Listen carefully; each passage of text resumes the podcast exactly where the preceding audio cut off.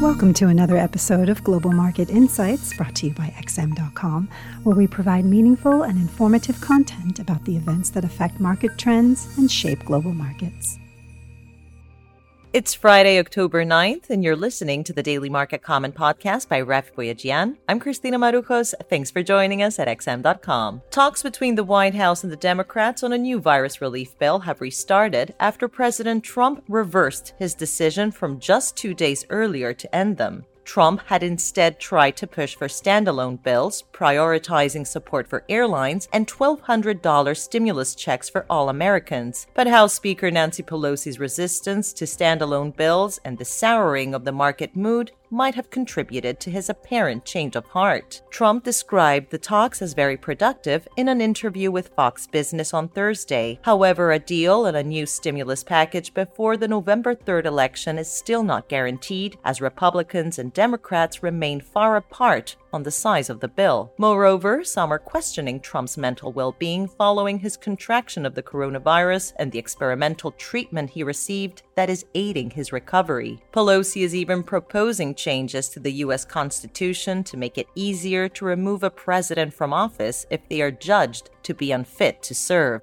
Adding to the chaos in Washington, Trump said he won't participate in the next presidential debate that is scheduled for October 15th after the commission that organizes the debates changed the event to a virtual one. The growing sense of disarray about the election and Trump's unpredictability are containing the excitement on Wall Street about a possible imminent deal. Worries about the US and global economic recovery could also be weighing slightly on equities. US jobless claims flatlined in yesterday's weekly print, suggesting the rebound in the jobs market is plateauing. Meanwhile, UK GDP figures released today showed Britain's economy grew less than expected in August in another warning sign. Nevertheless, all three leading indices on Wall Street posted fresh one month highs yesterday, and stock futures are indicating gains of around 0.3% today. The underlying thinking in the markets right now is that whoever wins the election, another round of fiscal stimulus is almost certain, though investors are increasingly pricing in a blue wave sweep scenario where the Democrats take over the White House and both chambers in Congress. Expectations that a Democratic win in November would usher in an era of higher spending on benefits, state aid, and on infrastructure, not to mention greater political uncertainty, are countering fears about higher corporate taxes that Joe Biden has pledged. The safe haven dollar and yen remained under pressure on Friday as risk appetite generally improved, though there was some support from ongoing nervousness about the election and the stimulus talks. The dollar index slipped to a two and a half week low as its major components, the euro and the loonie, advanced. The euro was making a fresh attempt at the $118 level, while the Canadian dollar climbed to three week highs. The loonie has risen sharply this week on the back of higher oil prices amid shutdowns in the Gulf of Mexico due to another hurricane in the region and a workers' strike in Norway causing disruptions. But there was a further boost for the currency after Bank of Canada Governor Tiff Macklem signaled negative rates were not on the cards anytime soon. The loonie's next big move could come from the employment numbers due out of Canada later today. Another outperformer on Friday was the New Zealand dollar, which reclaimed the 0.666 handle as it played catch up following yesterday's dives on negative rate speculation.